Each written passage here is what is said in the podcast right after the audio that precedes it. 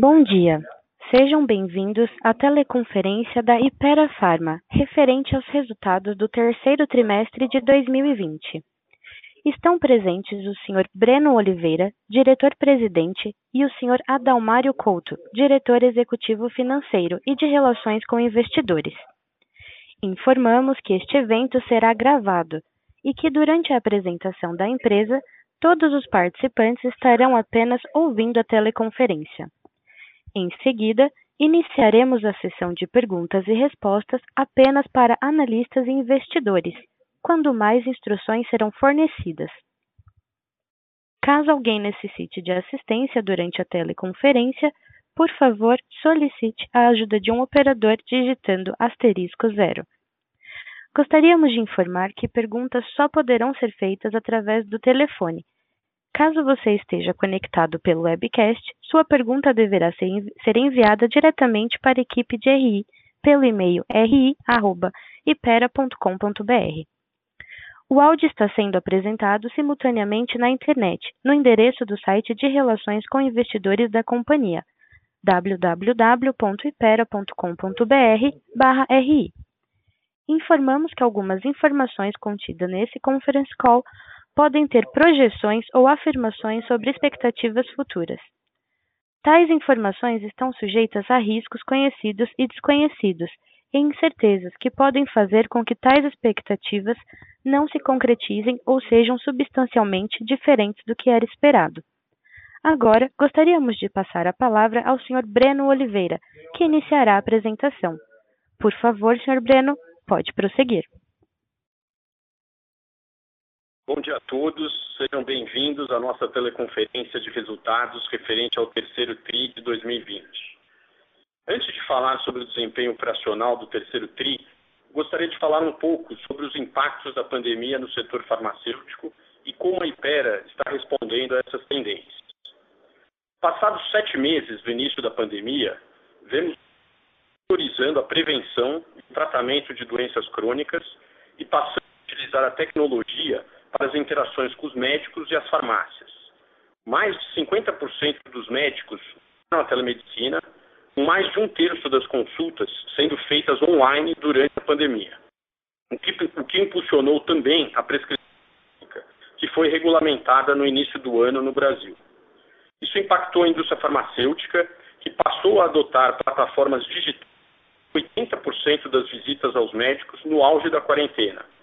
Hoje, esse percentual está em torno de 15% a 20% e deve permanecer nesse patamar no futuro, na nossa opinião. E a IPER está respondendo a essas novas tendências do setor farma com bastante agilidade. Com relação à mídia, aumentamos consistentemente nossos investimentos em em 2018 representava 8% do total dos nossos investimentos em mídia. Em 2019 representar em torno de 22%, e em 2021, 30% do total dos nossos investimentos em mídia. Com isso, conseguimos pulverizar melhor nossos investimentos em mídia em mais marcas do nosso portfólio e aumentar o índice de conversão em vendas dos nossos investimentos.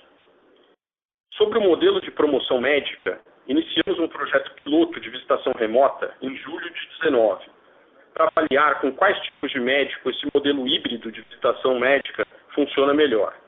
Também testamos um novo modelo de envio de amostras grátis, sem necessariamente fazermos a visitação presencial.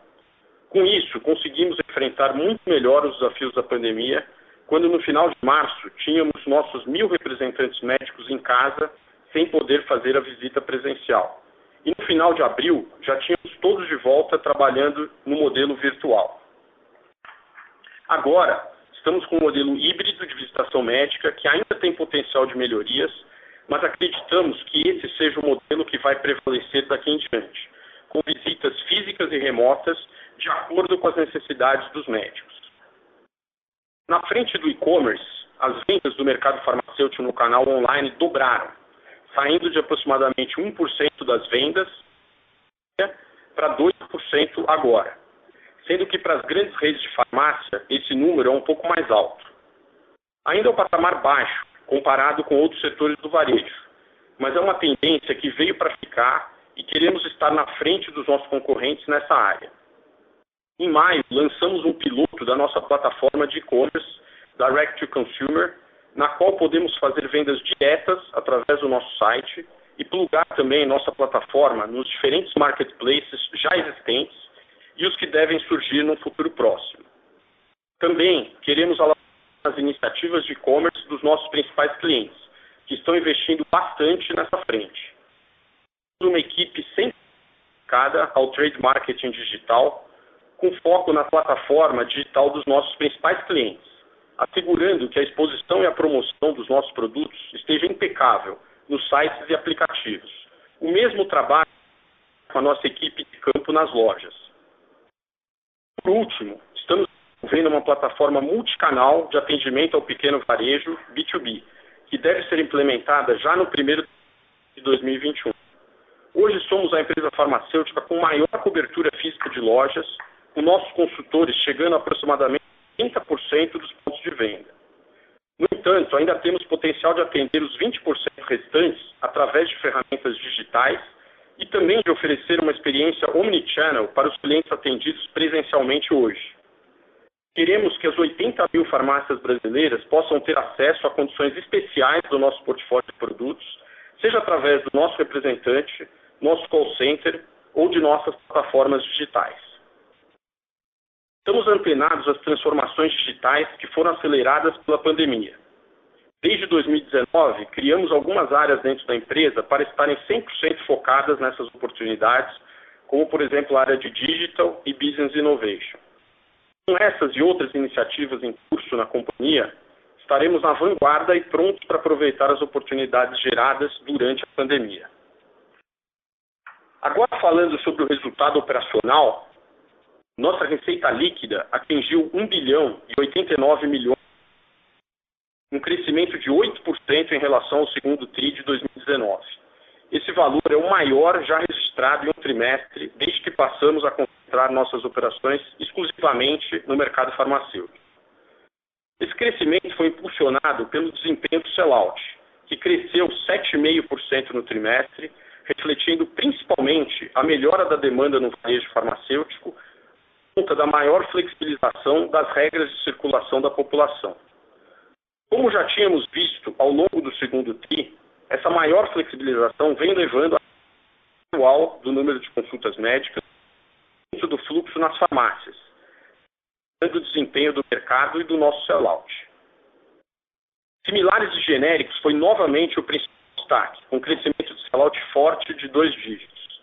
Assim como no segundo TRI, esse crescimento foi impulsionado pela nossa plataforma robusta de distribuição, que alcança praticamente todos os pontos de venda do país. Em produtos de prescrição, observamos recuperação de demanda entre as nossas unidades de negócio. Tínhamos sido bastante impactados no início da pandemia, principalmente no mês de abril, e desde o mês de maio passamos a observar uma recuperação gradual em diversas categorias, com destaque principalmente para dermatologia, crônicos e vitaminas, que seguem crescendo duplo dígito na comparação com o ano anterior. Por outro lado, a recuperação ainda tem se mostrado mais lenta em algumas classes terapêuticas, como sistema respiratório, ortopedia e pediatria, categorias que acabaram sendo mais impactadas pelo menor número de consultas médicas. No Consumer Health, as marcas de vitaminas e suplementos continuam com forte crescimento, acompanhadas pelas marcas líderes em adoçantes, Zero Cal e Fim, que atingiram um recorde histórico de market share no último bimestre.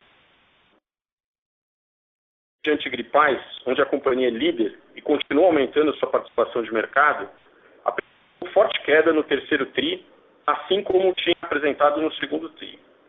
Nossa expectativa é que o impacto dos antigripais menor nos próximos meses uma vez que a categoria é menos relevante no quarto e primeiro TRIs. Inclusive, a gente já está vendo esse comportamento nos dados preliminares de outubro. Neste TRI, fortalecemos nossa liderança absoluta em Consumer Health com a conclusão da aquisição da família de produtos Buscopan, marca líder em dores abdominais e a segunda maior marca de OTC do mercado. A conclusão dessa aquisição é muito importante para a companhia, são marcas fortes que continuam crescendo de maneira saudável nos últimos meses e que serão usadas para extensões de linha com futuros lançamentos nessa categoria. Por falar em lançamos três extensões de linha da marca Vitasai e reforçamos nossa marca com quatro lançamentos da linha de OTC Adera Mais. Lançamos também o Maracujina Noite, com dosagem mais alta que a versão atual. Lançamos um novo sabor do Engove After, o Berry Vibes, e o Blanche, o Blanche XT, marca líder, marca da linha Mantecorp Skincare. A inovação segue como base para o nosso crescimento sustentável. No TRI investimos mais de 90 milhões em P&D, o maior patamar já investido pela empresa em um trimestre. E o nosso índice de inovação alcançou 33%. Aceleramos nossos investimentos para a expansão da capacidade de produção em Anápolis, que já está em fase final de execução. Nossa expectativa é já iniciar a produção de vitaminas e sólidos nas novas linhas de produção no mês de dezembro. A partir do primeiro TRI de 2021, deveremos ter um aumento significativo da nossa capacidade para fazer frente ao crescimento que estamos esperando para o mercado de genéricos e similares, que representam hoje mais de 70% do volume de produção da nossa fábrica e que crescem a taxas superiores à média de mercado, principalmente um cenário macroeconômico ainda desafiador que deveremos enfrentar em 2021. Continuamos tendo inovação e aumento de capacidade produtiva porém sem perder de vista a rentabilidade e o retorno de capital aos nossos acionistas. Neste trimestre, o EBITDA das continuadas cresceu 2%, sido 29%, mesmo com o impacto negativo da pandemia. Além disso, tivemos geração de caixa operacional recorde de 465 milhões de reais Antes de passar a palavra para o Adalmário, quero falar um pouco sobre o patrocínio de naming rights da Neoquímica Arena, que fechamos agora em, em setembro. Vamos investir 300 milhões de reais pelos próximos 20 anos. Este contrato possibilitará uma visibilidade enorme para a marca Neoquímica, espontânea, a menção da marca Neoquímica durante a transmissão dos jogos, notícias, mídias sociais, além da visibilidade no estádio tanto para a marca Neoquímica quanto para outras marcas da Ipera, que terão os naming rights de setores do estádio. Mas temos uma expectativa muito maior para essa iniciativa do que apenas a exposição das nossas marcas. Enxergamos como uma enorme oportunidade de estreitar o relacionamento com os nossos principais stakeholders. Nosso objetivo é localizar, conhecer e fidelizar os, 300, os 30 milhões de corintianos que já conhecem a Neoquímica e têm um vínculo emocional com a marca. Começando pelos profissionais da saúde, os médicos, farmacêuticos e balconistas, e depois com todos os consumidores e pacientes em geral. Queremos conhecer os hábitos desses corintianos e criar um programa de fidelização desses torcedores, mapeando, engajando e explorando oportunidades de promoções, focando inicialmente na alavancagem das vendas de medicamentos da Neoquímica e no futuro em toda a linha de produtos da Ipera. Estamos montando uma equipe eh, dedicada para esse projeto. Começaremos a implementar esse programa de fidelidade já no início do ano que vem. Esperamos colher o fruto desse trabalho ao longo dos próximos cinco anos. Agora eu passo a palavra para o Dalmário, que vai comentar em mais detalhes os resultados do trimestre. Obrigado, Breno. É, bom dia a todos. É, vou falar aqui com um pouco mais de detalhes o resultado do terceiro trimestre, passando pelas vendas é, e também a parte de despesas, e depois a gente entra no fluxo de caixa.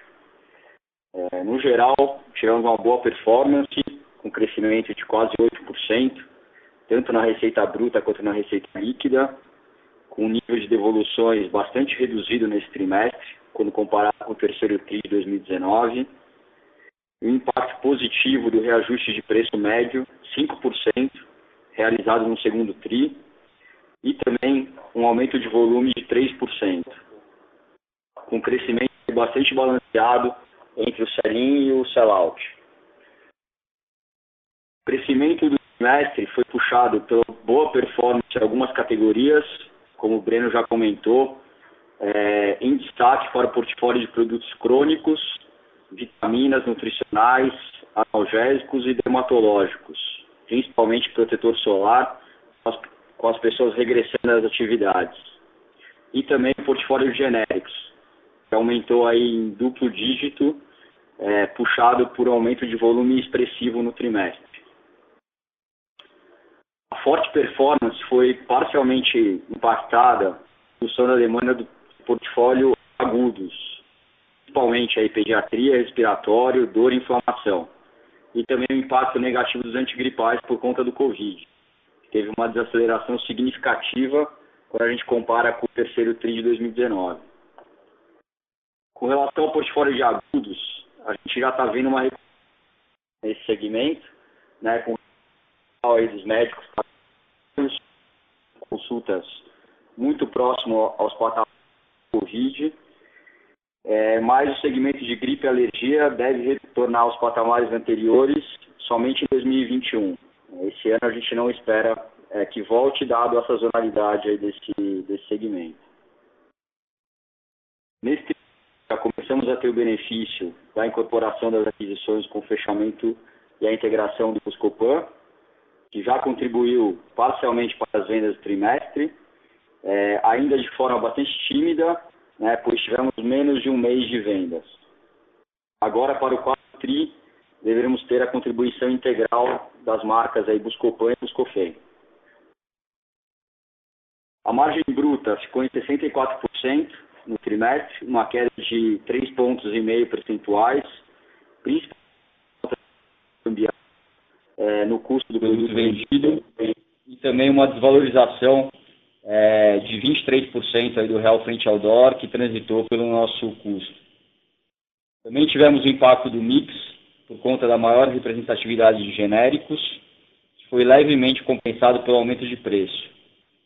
Entre o impacto cambial e é, mix, a gente teve uma queda de quase 5 pontos percentuais, a margem bruta, que foi levemente compensada por esse aumento de preço. No trimestre, continuamos a investir fortemente em P&D, é, tivemos um aumento de quase 45% por conta da aceleração dos projetos em desenvolvimento, com aquisição de matéria-prima e contratação de equipe adicional, como também o nosso projeto para a inclusão de novos fornecedores. Em relação às despesas, os destaques foram a maior eficiência despesas com vendas, com redução de viagens, premiações e PPR, menor patamar de despesas de marketing, é, teve uma concentração muito forte de campanhas de mídia para os lançamentos do portfólio de antigripais no, no terceiro trimestre do ano passado, é, e nesse ano a gente teve uma redução nessas veiculações. Também tivemos uma redução de eventos, congressos médicos, amostras grátis e materiais promocionais é, para o nosso portfólio de prescrição. Na linha de outras, tivemos uma receita de quase 63 milhões, com a contabilização do ganho da venda da marca Neocopan, de aproximadamente 21 milhões, que já tínhamos é, falado no trimestre anterior, como também créditos fiscais adicionais. Com isso, finalizamos o trimestre com a margem de EBITDA acima de 36%, com EBITDA de 393 milhões, crescimento de 32% quando comparado com o período do ano anterior, e bastante em linha com o orçamento que tínhamos para o trimestre. O resultado financeiro, a gente teve impacto da redução da posição de caixa por conta do pagamento da aquisição de Buscopan no final de agosto, como as bancárias relacionadas aos FIIs das operações adicionais de financiamento que foram tomadas no trimestre. A linha de R teve uma contribuição positiva principalmente depois das deduções relacionadas ao benefício do juros sobre capital próprio, declarado no trimestre, e também da subvenção do Estado de Goiás. Com isso, o lucro líquido das operações continuadas foi de 350 milhões de reais e o lucro líquido total de 345 milhões, com crescimento de 29%. Passando agora para o fluxo de caixa, no slide 6, é, nesse trimestre, a gente teve um recorde da geração de caixa operacional da companhia em um único trimestre, de 465 milhões de reais. Considerando as variações de contas a receber, fornecedores e estoques, nosso investimento em capital de giro permanece abaixo da receita líquida, com uma melhora gradual do ciclo de conversão de caixa. Essa geração de caixa operacional foi mais do que suficiente para cobrir os investimentos em CAPEX de 130 milhões de reais e parte da ativação do investimento em P&D de 50 milhões de reais. Tivemos uma aceleração de investimento em CAPEX nesse trimestre, por conta das obras de expansão da capacidade da fábrica em Anápolis, que representou quase 80% desse CAPEX total. Com isso, tivemos uma geração de fluxo de caixa livre quase 300 milhões, excluindo a aquisição do Buscopan de 1,3 bilhões. Com relação ao fluxo de financiamento, emitimos uma nova debênture de 735 milhões nesse trimestre, com 2026.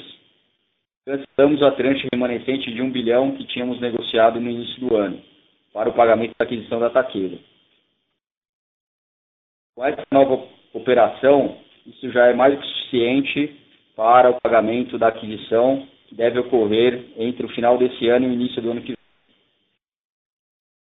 Além disso, também rolamos o financiamento de 500 milhões que tomamos no início do ano, 2024, com um custo bastante atrativo e beneficiando desse ambiente de taxa de juros historicamente baixo. Temos também 24 milhões de IR é, retido na fonte, referente à declaração de juros sobre capital. É, e nesse é, a gente fez uma nova declaração de juros sobre capital própria de 185 milhões, que representa um aumento de 15% quando comparado com o valor declarado no ano anterior, e bastante consistente com a nossa estratégia de alocação e retorno de capital aos acionistas, aumentando o dividendo por ação ano após ano final do trimestre, o endividamento ficou em 5,6 bilhões de reais, bastante concentrado em uma posição de caixa de quase 5 bilhões. Com isso, continuamos com a sólida posição de capital, com balanço bastante saudável, mesmo após considerar o valor a ser pago na aquisição dos ativos da Taqueda, de aproximadamente 3,5 bilhões. Com isso, nosso índice de alavancagem deve ficar num patamar muito próximo duas vezes dívida líquida e o EBITDA pro forma, consideração do portfólio adquirido no próximo ano.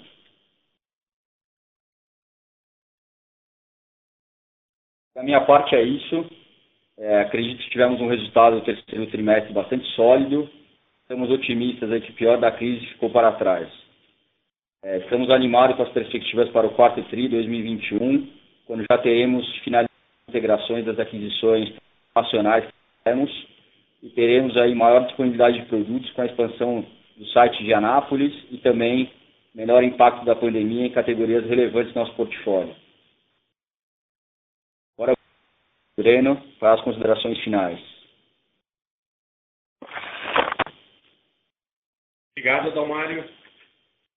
Estamos vendo uma recuperação gradual do mercado farmacêutico e do nosso sellout, indicando que o maior da pandemia realmente foi no segundo TRI. Otimista com o nosso desempenho operacional para o quarto TRI e para 2021. Neste trimestre, demos um importante passo para a aprovação da aquisição das marcas Ataqui com a venda da marca Chantinon. Nossa expectativa é termos essas importantes marcas da Taqueda sendo incorporadas no nosso portfólio já no início de 2021 e contribuindo de maneira relevante para a nossa receita e lucro líquido fazendo da Ipera Pharma a maior empresa farmacêutica do Brasil.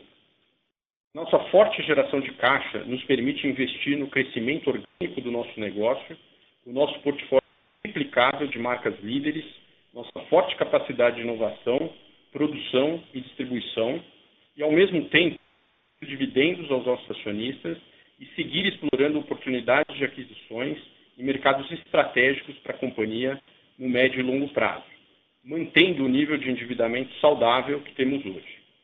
Continuamos acreditando muito no potencial de crescimento do mercado farmacêutico brasileiro e a Ipera é a empresa melhor posicionada para capturar as oportunidades nesse mercado nos próximos 5 a 10 anos. Agora, vamos passar para a sessão de perguntas e respostas. Obrigado. Obrigada.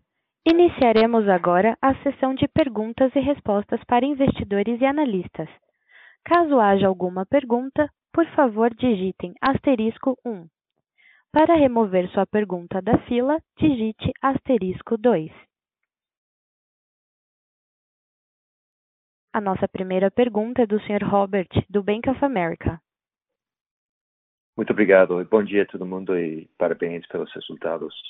Um, Breno, o que está por trás do grande aumento nos gastos de P&D? E podem comentar de forma geral sobre o seu pipeline em termos das oportunidades orgânicas e inorgânicas, por favor. E, e por segundo, como devemos pensar sobre o investimento em marketing à medida que o mercado se normaliza? E por último, fiquei muito impressionado com os cortes de G&A. Quanto disso é sustentável? Obrigado.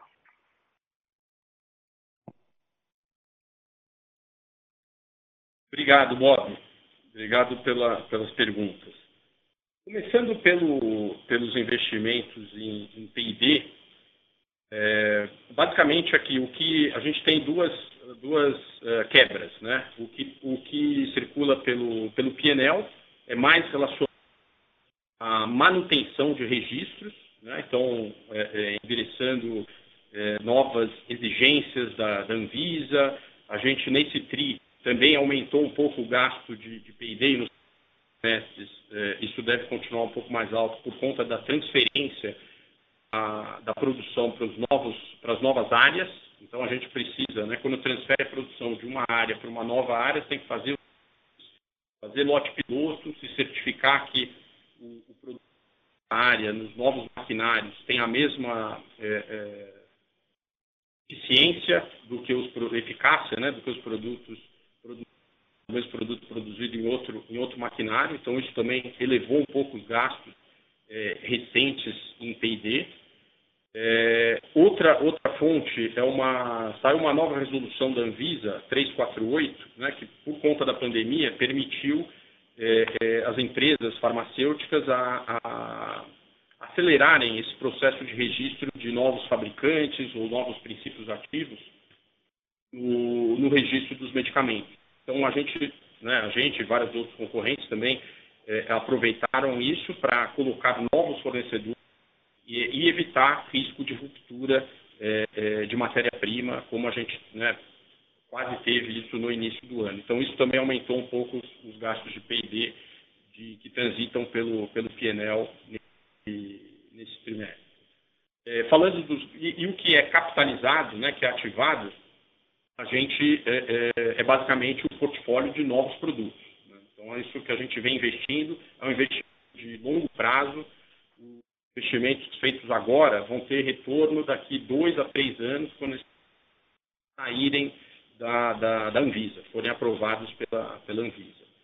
Acho que o, o ponto que eu gostaria de ressaltar aqui é, é, é, é, que o nosso índice de inovação está nos máximos, né, em torno de 33% do, da nossa receita vindo dos, dos lançamentos. A gente sabe, mostrou em outras ocasiões para vocês, em rapidez anteriores, que o, o, crescimento vem da inovação. Então, isso é, é, é, é inevitável. Eu acho que o que a gente está investindo agora, a gente vai passar a ver os resultados daqui dois a três anos. E o resultado que a gente está vendo agora foi do investimento feito dois a três anos atrás, quando a gente iniciou as operações do, do em relação aos gastos de marketing, Bob, é, estão hoje em torno de 18%, 19% da, da receita. A gente acredita que para o ano de 2021 também deve permanecer nesses, nesses patamares. O que a gente tem feito é buscar cada vez mais a eficiência desses gastos. É, em termos de mídia, como eu comentei aqui na, na, na fala inicial, a gente vem investindo cada vez mais na mídia digital, que a gente entende que tem um, uma conversão. Primeiro, a gente consegue diluir muito mais os investimentos em todas as marcas do nosso portfólio, né, em mais marcas do nosso portfólio.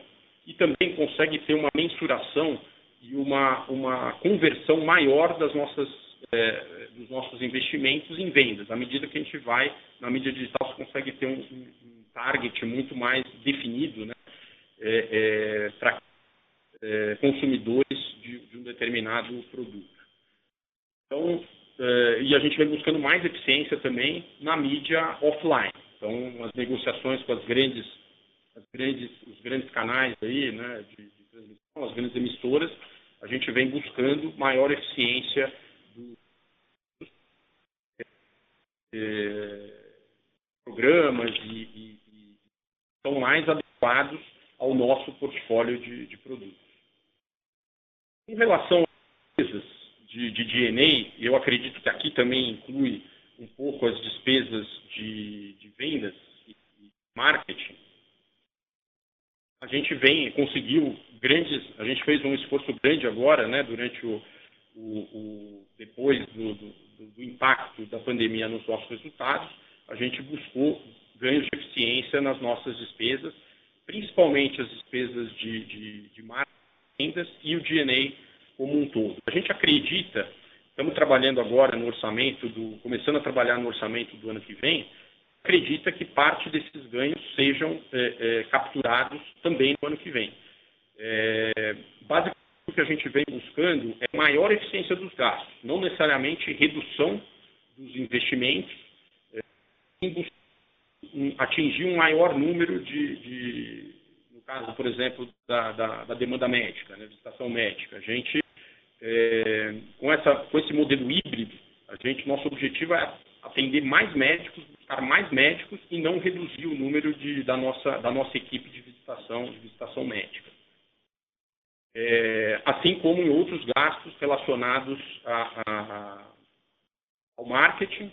É, acho que com a, com a pandemia né, mudou um pouco o cenário, a gente é, congressos sendo feitos de maneira virtual. Com isso, a gente consegue ter uma eficiência muito maior dos nossos investimentos. É, também estamos trabalhando, não tanto tão relacionado aqui à, à, pandemia, mas estamos trabalhando aqui na maior eficiência do uso da, da amostra e do lado do DNA e, e, vendas como um todo, é, gastos com viagem. A gente acredita que trouxe né, para um outro patamar. É, ficou bem claro que a, a gente consegue fazer boa parte do trabalho via é, remotamente, né, interações remotas. Isso, isso acho que veio para ficar. Então, acho que para o ano que vem a gente consegue ter uma, uma eficiência muito maior dos nossos gastos, gerar uma demanda maior com os mesmos investimentos. Ficou muito claro, Breno. Muito obrigado. E, novamente, parabéns. Obrigado, Bob. A nossa próxima pergunta vem do Sr. Tobias, do Citibank. Breno, tudo bem? É, parabéns, bom dia. É uma pergunta rápida só. É, você pode dar algum update como é que está a questão da, da, da leniência das negociações? Você pode dar algum update na medida do possível com, com relação a isso? E outra coisa, você teve impacto do câmbio no segundo TRI, é, você aumentou o preço 5%, então você talvez já tenha começado a recuperar um pouco isso. Como é que você enxerga a questão da margem daqui para frente, a margem bruta? Obrigado bom dia. Oi, Tobias. Com relação a possíveis acordos que a companhia venha a, a celebrar com, com autoridades, é, como a gente já falou em outras ocasiões, vai buscar o que é melhor para a companhia e o melhor para os nossos acionistas. Mas, infelizmente, a gente não tem nenhum timing aqui que a gente possa, comentar sobre esse, sobre esse assunto. O, o que eu afirmar, e a gente já falou em outras ocasiões, é que isso não tem impacto nenhum para o negócio da companhia. Então, tanto com clientes, fornecedores, parceiros e mesmo colaboradores, isso tem impacto zero para o nosso negócio. Mas dito é uma, uma né, a busca, estamos colaborando com as autoridades e o nosso objetivo é ter esse, esse assunto resolvido o, o mais rápido possível, mas infelizmente eu não consigo falar de timing aqui para vocês hoje. Sobre a, a, sobre a margem, eu vou passar para o Adalmário responde. Muito obrigado. Obrigado. Bem. Fala, Adalmário. Tudo bem? tudo. É, com relação à margem bruta, né, a gente está tendo esse impacto, né, essa queda é, aí né, desde o ano passado, né, por conta da desvalorização cambial aí mais acelerada, principalmente desde o início do ano. É, o que a gente espera é basicamente ter uma recomposição de margem é, gradual é, ao longo do tempo, é, à medida que a gente vai trabalhando com esse novo patamar de câmbio, né, a gente espera que né, é, nos próximos anos a gente vai ter reajustes aí de preço que vai compensar é, esse, esse, novo patamar de câmbio trabalhando. Para esse ano, a gente já tem né, redeado aqui para o quarto trimestre, né, como eu a gente já tinha feito esse head no primeiro semestre do ano, para o ano todo, e estamos avaliando aqui o melhor patamar também pra, para começar a redear para 2021, né, à medida que a gente fiz aqui o trabalho de orçamento para 2021. Eu acho que outros dois é, pontos aqui que vão, é, de alguma forma, impactar positivamente a margem quando a gente olha no próximo ano é, são as aquisições. Né? Então, a, esse portfólio de produtos que a gente é, comprou é, tem margens maiores né, do que a nossa, do que a média aqui da companhia. Né? Então, a gente deveria trabalhar com margens maiores no próximo ano, à medida que a gente é, faz as integrações das aquisições né, e também é, é, das sinergias, né, principalmente do benefício fiscal, é, e também do pipeline né, de lançamentos. Né, então, é, a gente começa ano que vem né, com, uma, com, com um número de lançamentos aí maior, né, e também esses lançamentos, em boa parte deles, é, têm margens maiores do que a gente tem hoje na média da companhia, que também deve é, favorecer aí o aumento de margem no, no próximo ano e também no, nos anos seguintes. Tá ótimo, maravilha. Obrigado de novo.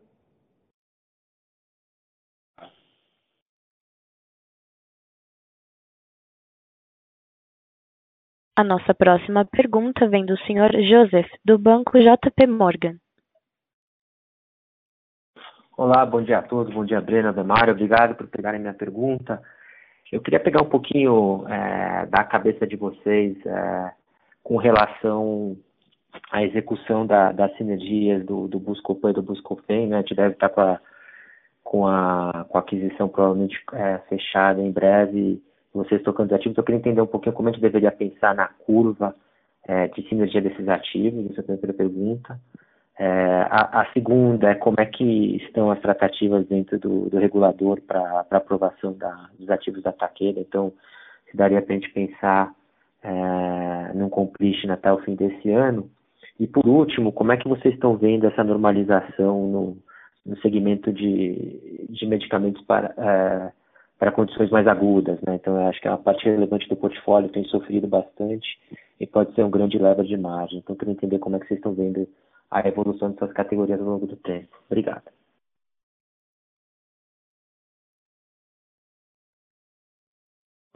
É, sobre as sinergias, a integração do, do Buscopan, é, basicamente aqui a gente já fez a, a integração, né, fez o, o, o, closing, já começamos a vender a estrutura aqui de marketing que a gente trouxe da, da Bering, das pessoas, é, é uma pequena, já foi incorporada, está tá trabalhando aqui é, é, junto conosco. Então, essa questão de, de sinergias de pessoas, é, a parte também de ponto de venda também já foi capturado, né? eles tinham uma equipe terceirizada e isso, essas atividades de, de ponto de venda, né? de venda, promoção dos pontos de venda, já foi incorporada é, na nossa equipe desde o do day one.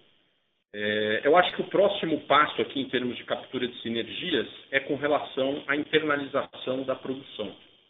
Isso a gente pretende fazer a internalização da, da, de uma das etapas da produção da, das embalagens secundárias já agora no início de 2021 é, e a internalização total das, das, da produção provavelmente uh, no final de 2021. Então acho que aí é quando a gente captura 100% das, das sinergias e entra o ano de 2022 praticamente aí com 100% das sinergias dadas.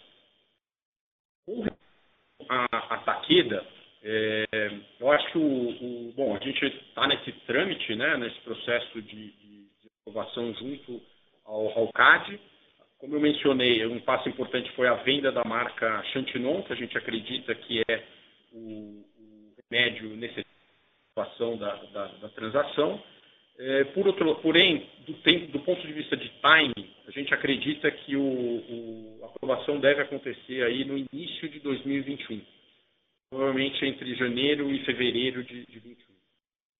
mas está tudo caminhando dentro do, dentro do planejado. É, em termos de sinergias, eu acho que aí também a gente já começa a capturar sinergias mais rapidamente, uma vez que a gente já consegue fazer a internalização das embalagens secundárias logo na aprovação da a, a, a, aprovação e já no closing da, da, da operação.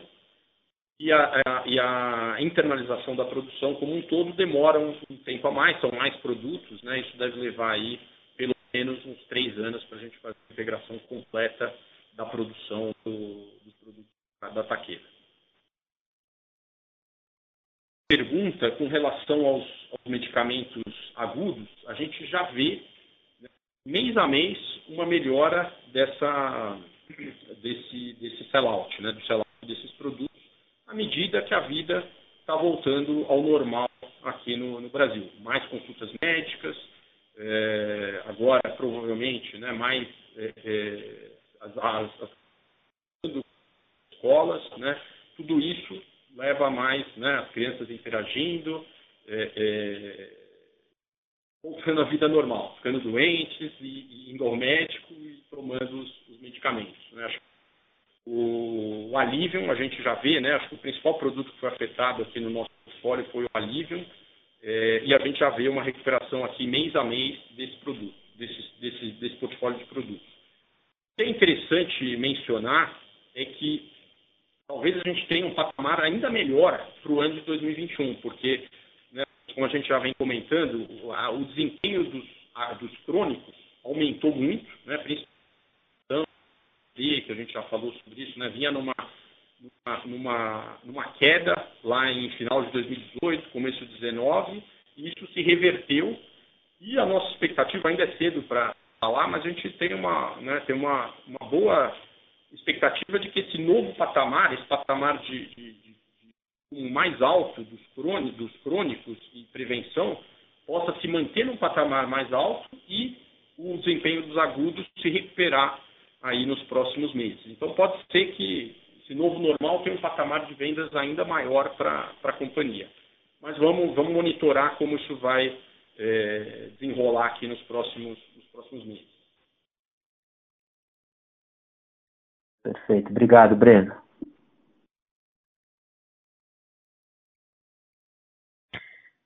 A nossa próxima pergunta vem da senhora Irma Sgars, do Goldman Sachs. Olá, bom dia. Eu gostaria de um, só perguntar um pouco mais do ambiente, um, ambiente competitivo, tanto do lado uh, genéricos e um, e, e, similares, onde obviamente a gente já viu, uh, tem visto um, um grande um, aumento na, na concorrência um, uh, por, por, parte do varejo nos últimos, nos últimos anos. gostaria de ver como que vocês veem o, o momento atual neste, neste segmento. E, e aí um, também um, no, no varejo farmacêutico, obviamente a gente está vendo uh, várias empresas, obviamente, tendo uh, chegado no mercado de capitais, obviamente estão uh, em, plena, em pleno momento de expansão. Um, então, gostaria de ouvir um pouco se isso tem mudado alguma coisa sobre o, um, os, os, times comerciais, o, o, approach, o um, comerciais, as dinâmicas comerciais para vocês. Obrigada. Obrigado, Irma. Falando da primeira pergunta, do mercado de genéricos e, e similares, isso, essa dinâmica continua bastante, né, o mercado continua bastante dinâmico, essa categoria cresce mais do que a média é, já, há muito, já há muito tempo e a gente acredita que deve continuar nessa tendência e talvez esse, esse movimento acelerar ainda é, em 2021. A gente sabe que o, a economia aqui no Brasil foi é, menos, né, a economia foi menos impactada do que outras regiões, principalmente pela, pela ajuda do né, com aquele ajuda o auxílio emergencial de 600 reais, que agora se reduziu e provavelmente deve ser, né, não deve acontecer mais em 2021. Com isso, a gente acredita que o cenário macro é ainda desafiador para o ano de 2021 e nesse cenário os genéricos e similares tendem a performar ainda mais, ainda melhor é, nesse, nesse ambiente, né, com geralmente que acontece o trade down do, do... É, eu acho que a gente está muito bem posicionado nesse para esse, esse movimento, caso isso ocorra. A gente vem investindo aí desde 2019 em ampliação de capacidade. Isso foi um gargalo para a companhia no passado. É, e agora a gente já, já vai poder, né, se essa demanda aumentar, como a gente espera, a gente tem capacidade para atender essa demanda que deve acontecer no, no, em 2021. O, a gente já vem, né, esse, mais recentemente, a gente está conseguindo voltar a ganhar market share nessa, nessa categoria, principalmente através de lançamentos. Né, num primeiro momento, nosso de lançamentos, né, nosso pipeline foi muito focado nos medicamentos de marca, principalmente em prescrição. Agora a gente já começa a ter alguma disponibilidade maior, tanto do nosso pipeline interno, como também da, da área de, de business development, né, através de parcerias. É, então, com né, o aumento de oferta de, de, produtos e maior capacidade, a gente acredita que está muito bem posicionado para capturar esses, é, esse crescimento que deve vir na, na, na área de genérico. Em relação à pergunta do varejo farmacêutico, a gente, obviamente, né, vê, vê os, os, os nossos clientes muito mais capitalizados. A gente não vê ainda uma mudança na dinâmica de, de negócios, mas esse movimento a gente vê com bons olhos. Para a Ipera, acho que é muito bom. À medida que mais players, né, os, os grandes players, passam a abrir, né, é, é, abrir mais lojas, com mais pontos de venda para a gente é, expor e vender os nossos, os nosso, o nosso portfólio de produtos. Sendo assim, assim que concluir a, a, aquisição da Taqueda, né, seremos aí os líderes do mercado farmacêutico. Então, para a gente é muito, é muito bom esse movimento e essa capitalização dos nossos principais clientes. Obrigada.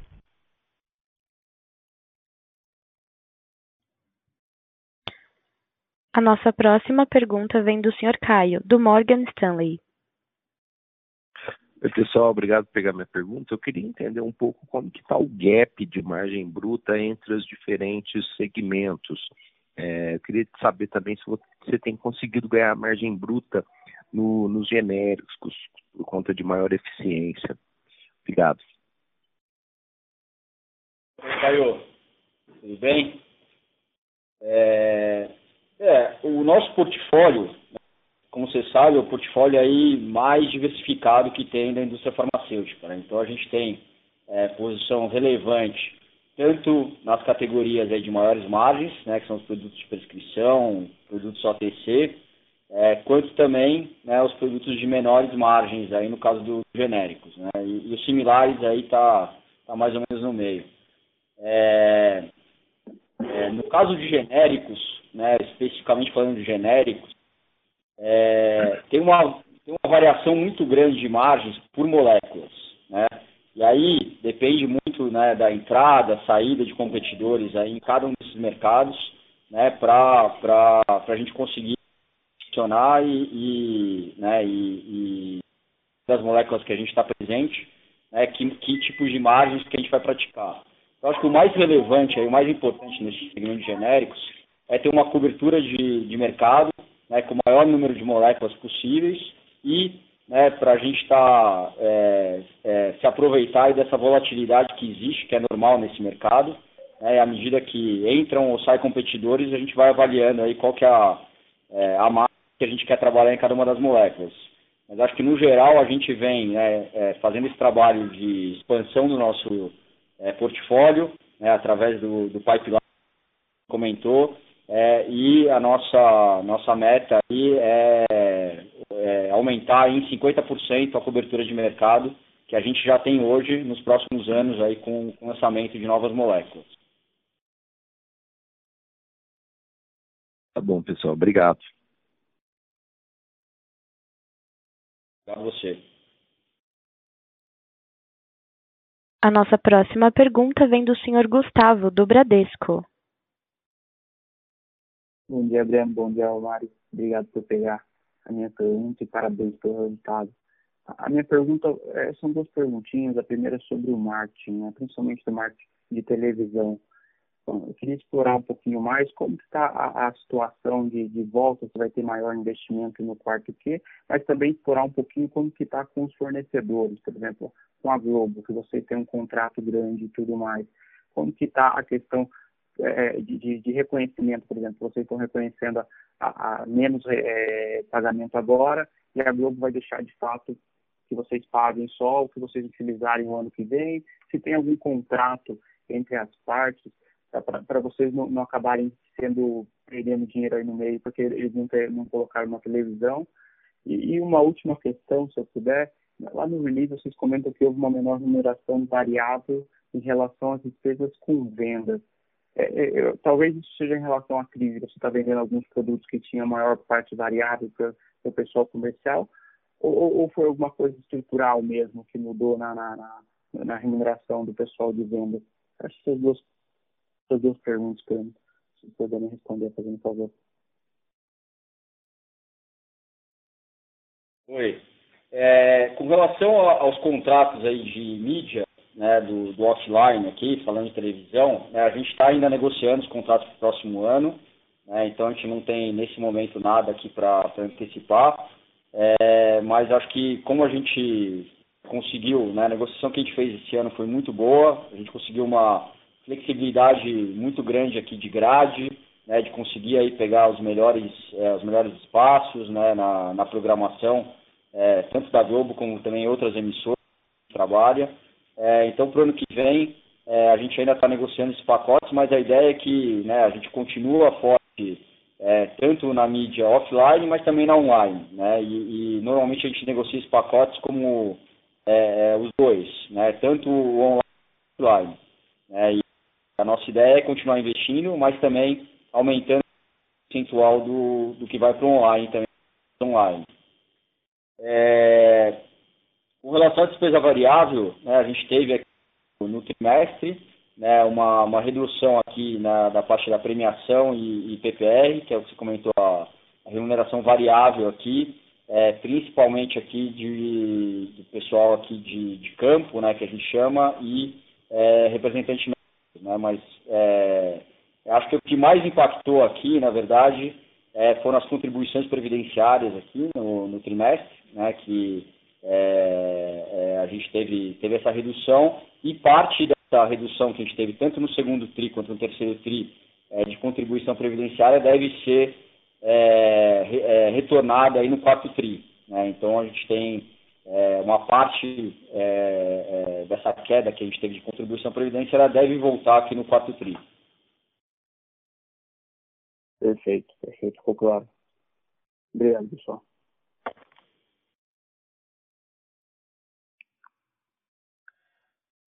A nossa próxima pergunta vem do Sr. Gustavo, do Itaú BBA.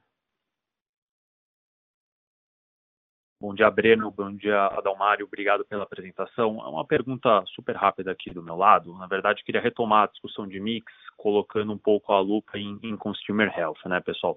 É, vocês deram um destaque positivo aí em relação a vitaminas, né? Mas por outro lado, a gente viu uma performance um pouquinho é, menos forte quando a gente fala de antigripais. Eu só queria ouvir de vocês um pouco o que, que é efeito temperatura, o que, que é efeito Covid, se vocês já estão vendo uma normalização dessa categoria dentro de Consumer Health especificamente no começo do quarto TRI, dada a relevância que ela tem no portfólio de vocês. Era só esse ponto, pessoal. Muito obrigado. Oi, Gustavo. Obrigado, obrigado pela pergunta. É, eu acho que nesse, nesse momento aqui que a gente está passando, muita, muita mudança, né? muita, é, é bem difícil dizer o quanto é de cada efeito.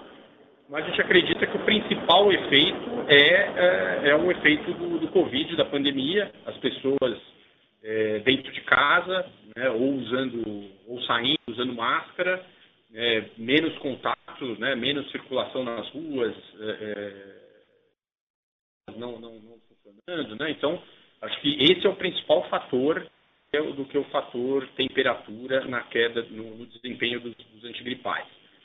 Como eu coloquei na minha fala inicial, a gente já está vendo uma redução desse impacto agora no, no, no TRI, pelas duas, acho que pelas duas razões. Primeiro, as pessoas circulando mais nas ruas, e segundo, porque esse, esse portfólio perde relevância agora, né, no, no, quarto tri, o primeiro tri, pelo verão, né, sai da temporada de, sazonal de, de gripe. O, a dúvida agora é como que, isso, como que esse mercado vai se comportar no, no ano que vem.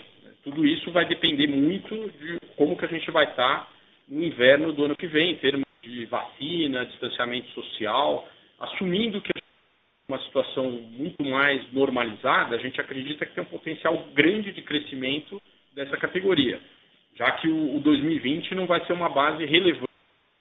Né? Aqui nos nossos, nos nossos é, é exercícios aqui para o orçamento, a gente está olhando muito mais com relação a 2019, né? que percentual da, da receita de 2019 o mercado vai atingir, muito mais do que o, o, a base de comparação de 2020.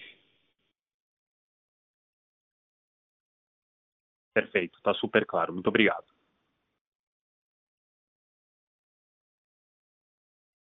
Lembrando que para fazer perguntas, basta digitar asterisco 1.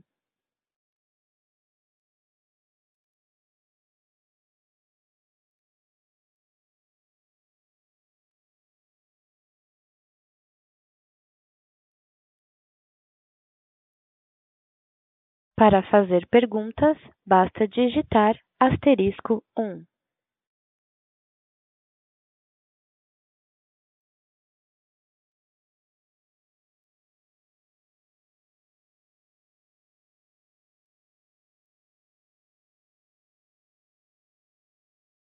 A sessão de perguntas e respostas está encerrada. Passo a palavra agora para o Sr. Breno, que fará as considerações finais. A presença de todos vocês aqui no nosso call de hoje e colocar a nossa equipe de, de RI à disposição para eventuais dúvidas adicionais e bem o management, é, é, caso tenham dúvidas. Obrigado e bom dia a todos.